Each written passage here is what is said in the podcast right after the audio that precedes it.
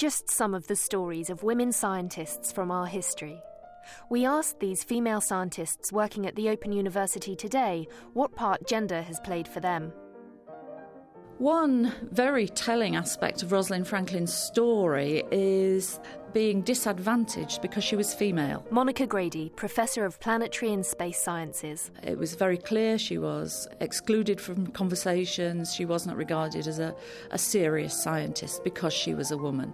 And there are other examples of this throughout science. Most notably in recent times is that of Jocelyn Bell Burnell, the discoverer of, of pulsars. She was working on radio astronomy when she was at Cambridge and discovered a very regular signal in some of the things that she was recording. And her results were discussed without her knowledge it was felt, you know, she was a woman, she'd made a terrible mistake, she'd actually got engaged, which meant that she was going to get married and, oh, she might even have babies, and therefore could not be regarded as a serious scientist. You know, I'm talking here about the 1960s. Things have got much, much better since then. So actually, Jocelyn's discovery of these signals, which led to the recognition of pulsars, her male colleagues were awarded the Nobel Prize for this, and, and Jocelyn wasn't, and she was actually the discoverer. You know, it's a terrible lesson that women had to learn at those times. Fortunately, these things don't tend to happen anymore, at least not in the Western world, and there is much more equality and recognition in science for women. It was certainly very difficult for women back then to make a go of it in science. Hilary MacQueen, head of the Department of Life Sciences. And there are a lot of examples where women were not given the credit for the work.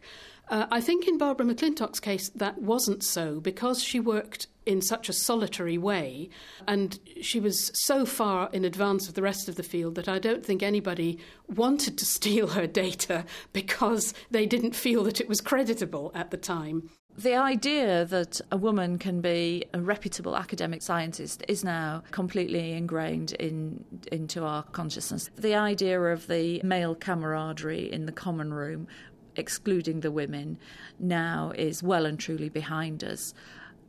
As far as I am aware, in my field, I can't really talk for other women in other fields, but certainly in the field of astronomy, planetary sciences, uh, chemistry, it seems to, to have gone away, thank goodness. Certainly in my field, it doesn't make any difference what gender you are as to whether you get published or not, or whether you get funded. It is purely on merit and the, the body of work that you have accumulated over the years, your track record.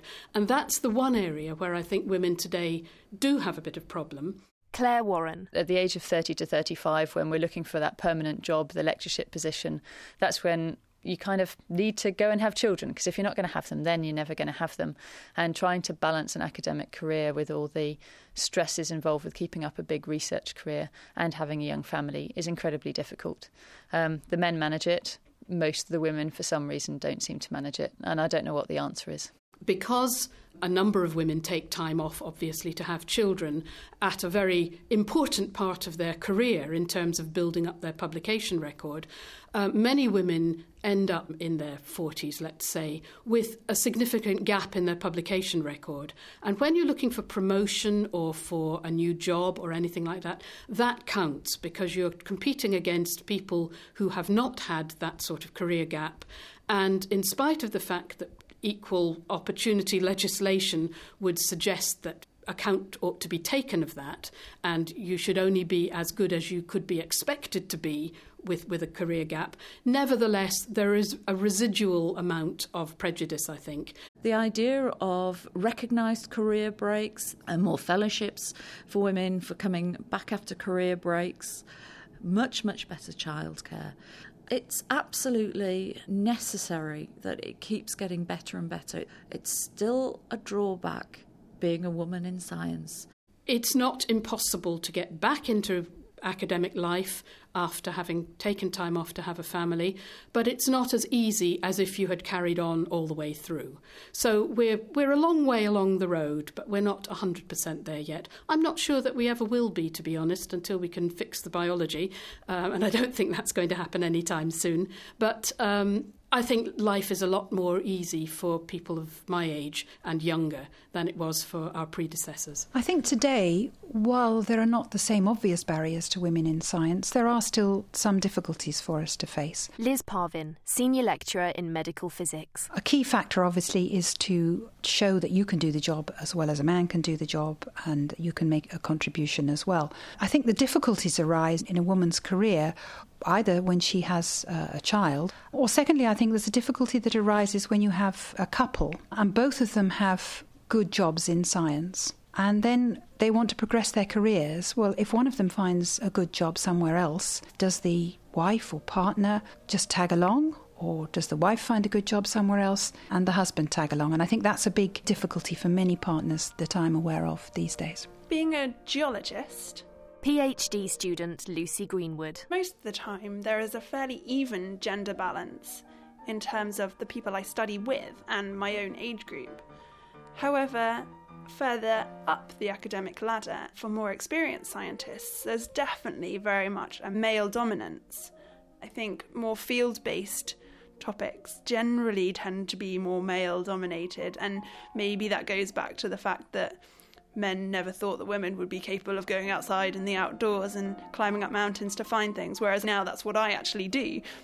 I don't think gender has been an issue particularly for me. I think you just kind of learn to, to live with the fact that most of your lecturers tend to be male, but actually the younger lecturers are more mixed in terms of gender. Here at the Open University, I haven't come across any issues where I've been prevented from doing anything, and especially seeing as I do quite a physically demanding PhD in terms of fieldwork up in the Himalayas and climbing mountains and things, actually, it hasn't inhibited me at all. And I think people these days are a lot more accepting of women and men being equal. I think when you're working for a commercial company, Hilary MacQueen, a great deal more is made of how good you are on the day, on the ground, in the lab.